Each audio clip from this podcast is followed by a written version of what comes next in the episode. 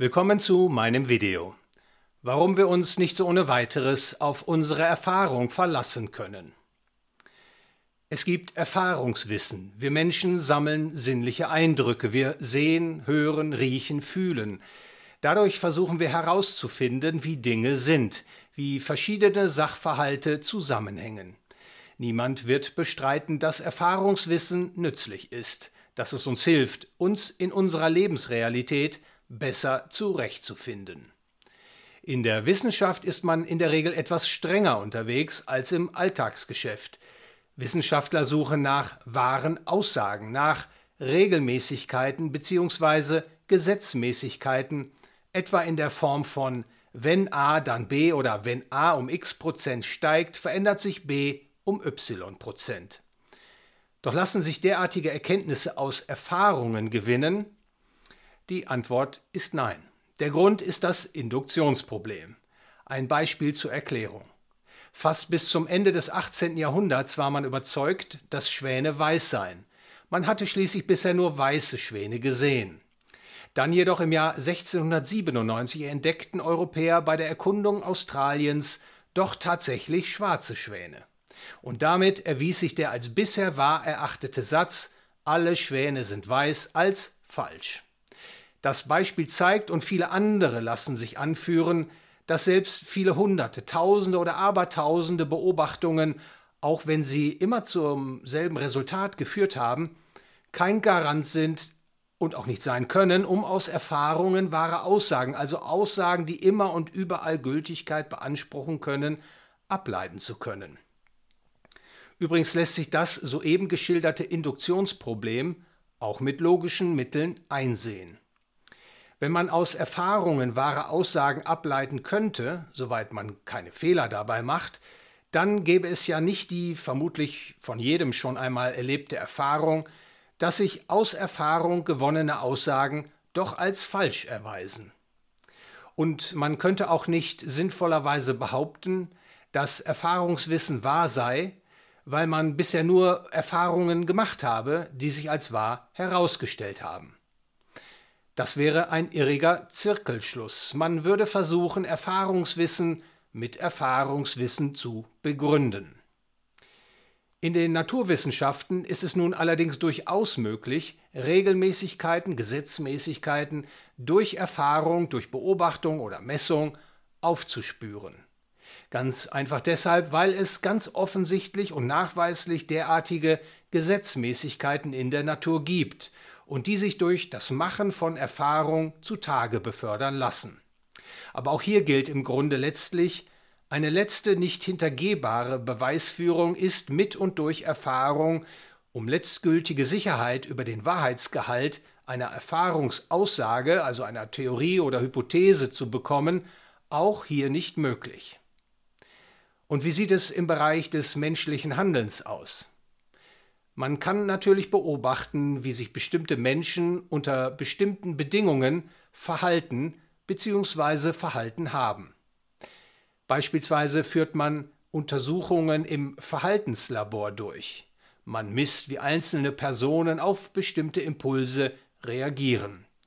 Oder man analysiert historische Daten, beispielsweise auf hochaggregierter Ebene wie die Kauf- und Verkaufsentscheidungen der Goldanleger kurz vor oder kurz nach Zentralbankzinsentscheidungen ausgefallen sind. Aber solche Beobachtungen können nur zeigen, wie Menschen sich verhalten haben, nicht aber, dass sie sich notwendigerweise in dieser oder jener Art verhalten mussten, dass sie sich nicht auch hätten anders verhalten können. Anders gesagt, aus historischen Beobachtungen des menschlichen Handelns lassen sich das Induktionsproblem lässt grüßen, keine Gesetzmäßigkeiten ableiten. Und noch etwas sehr Wichtiges ist an dieser Stelle zusätzlich zu bedenken. Die Methode zur Erzielung von Erkenntnis, wie sie in der Naturwissenschaft eingesetzt wird, ist im Bereich des menschlichen Handelns gänzlich untauglich. Warum das? Weil es im Bereich des menschlichen Handelns keine Verhaltenskonstanten gibt, in dem Sinne etwa, dass wenn A, dann immer B. Handelnde Menschen sind, anders als Atome, Steine oder Planeten, nämlich lernfähig. Diese Aussage lässt sich nicht widerspruchsfrei verneinen. Sie gilt a priori. Eine a priori Aussage ist eine nicht empirische Aussage, die notwendigerweise wahr ist und die Allgemeingültigkeit beansprucht, die also keine Ausnahme zulässt. Eine Aussage a priori lässt sich nicht widerspruchsfrei verneinen, denn dadurch würde man ihre Gültigkeit schon voraussetzen. Wenn du sagst, der Mensch ist nicht lernfähig, dann sagst du ganz offensichtlich etwas zu mir, von dem du meinst, ich wisse es noch nicht dass ich es aber lernen kann. Ansonsten, wenn du also der Auffassung wärst, ich wüsste schon das, was du mir sagst, würdest du es nicht sagen. Zu sagen, der Mensch ist nicht lernfähig, ist also ein performativer Widerspruch, kann also nicht als wahr gedacht sein. Und wenn du sagst, der Mensch kann lernen, nicht zu lernen, dann begehst du einen offenen Widerspruch, machst also auch hier eine falsche Aussage. Wenn wir zum Ergebnis kommen, dass der handelnde Mensch lernfähig ist, dann folgt daraus, dass er seine künftigen Wissensstände heute noch nicht kennen kann. Und folglich kann er auch seine Handlungen nicht schon heute kennen, die er oder sie aufgrund künftiger Wissensstände durchführen wird. Was bleibt da, um Erkenntnisse über das menschliche Handeln zu gewinnen? Die Antwort lautet die Logik genauer die Logik des menschlichen Handelns. Wir wissen mit Gewissheit, dass der Satz, der Mensch handelt, wahr ist, dass er a priori gilt. Wenn du sagst, nein, der Mensch handelt nicht, so ist das eine Handlung und das widerspricht dem Gesagten. Ausgehend von dem a priori wahren Satz, der Mensch handelt, lassen sich weitere wahre, a priori gültige Sätze ableiten. Beispielsweise, dass menschliches Handeln stets zielbezogen ist, was auch immer die Ziele sein mögen. Dass der Mensch Mittel einsetzen muss, um seine Ziele zu erreichen. Das Handeln Zeit erfordert. Es gibt kein Handeln ohne, ohne den Einsatz von Zeit. Dass die Zeitpräferenz und seine Manifestation der Urzins stets, stets positiv sind, nicht verschwinden, nicht negativ werden können. Diese und weitere a priorische Aussagen sind, so würde es der Königsberger Philosoph der Aufklärung Immanuel Kant wohl sagen, Kategorien, das heißt Grundformen des Denkens. Damit sind die Eigenschaften gemeint, die wir als Menschen den Gegenständen, die wir erfahren, quasi aufdrücken. Anders gesagt, Erfahrungen, die den Kategorien unseres Denkens widersprechen, sind für uns unsinnig widersprüchlich. Und damit gibt uns die Logik des menschlichen Handelns einen Maßstab an die Hand, mit dem wir beispielsweise ökonomische Theorien als richtig oder fehlerhaft einsehen können. Soweit wir selbst keine Anwendungsfehler dabei begehen, wohlgemerkt. Wir können beispielsweise mit handlungslogischen Mitteln wissen, ohne dass wir da, dazu Tests durchführen müssten, dass die Vermehrung der Geldmenge die Kaufkraft der Geldeinheit absenkt, im Vergleich zur Situation, in der die Geldmenge nicht vermehrt wird. Oder das Ansteigen des Angebots führt bei unveränderter Nachfrage zu einem Preisrückgang des betreffenden Gutes. Oder der Urzins, den wir als handelnde Menschen quasi in uns tragen, kann nicht null werden oder negativ. Oder eine freiwillige Transaktion im Markt ist für die daran Beteiligten nutzenstiftend.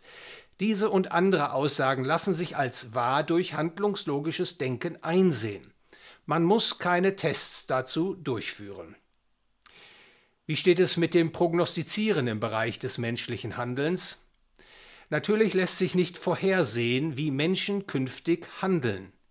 Die Handlungslogik erlaubt jedoch die qualitativen, nicht die quantitativen Konsequenzen menschlicher Handlungen, die unter bestimmten Bedingungen erfolgen, mit Gewissheit zu erfassen. Aber ein Prognostizieren in dem Sinne, dass das Bruttoinlandsprodukt in 2024 um 2% gegenüber dem Vorjahr fällt, ist mit der Handlungslogik nicht möglich bzw. lässt sich nicht begründen.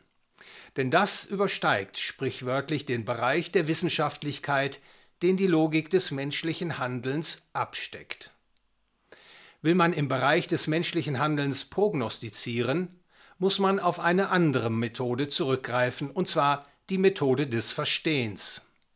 Ludwig von Mises schreibt dazu, Zitat, die verstehenden Wissenschaften bedienen sich aller geistigen Hilfsmittel, die ihnen die a priorischen Wissenschaften Logik, Mathematik und Praxiologie gemeint ist damit die Logik des menschlichen Handelns, meine Anmerkung, und die empirischen Naturwissenschaften zur Verfügung stellen und darüber hinaus ihrer spezifischen Methode des Verstehens. Dabei muss darauf geachtet werden, dass das Verstehen nirgends in Widerspruch mit dem gerate, was durch a priorische Untersuchung und durch naturwissenschaftliche Erfahrung festgestellt wurde. Zitat Ende. Mit der Methode des Verstehens verfügen wir gewissermaßen über einen Prüfstein. All das, was gegen die a priorischen Erkenntnisse verstößt, kann nicht als wahr gedacht werden. Und alles, was gegen die empirischen Erkenntnisse verstößt, steht unter Erklärungszwang, kann nicht ungesehen als wahr akzeptiert werden. In einer Zeit, in der das Erfahrungswissen besonders hochgehalten wird, ist das eine sehr wichtige Erkenntnis für alle, die sich gerade in der heutigen Welt, in der so viel Verwirrung bei den Menschen anzutreffen ist, besser zurechtfinden wollen. Vielen Dank für Ihre Aufmerksamkeit. Wenn Ihnen das Video gefallen hat, dann liken und teilen Sie es, läuten Sie die Glocke und ganz wichtig, folgen Sie meinem Kanal.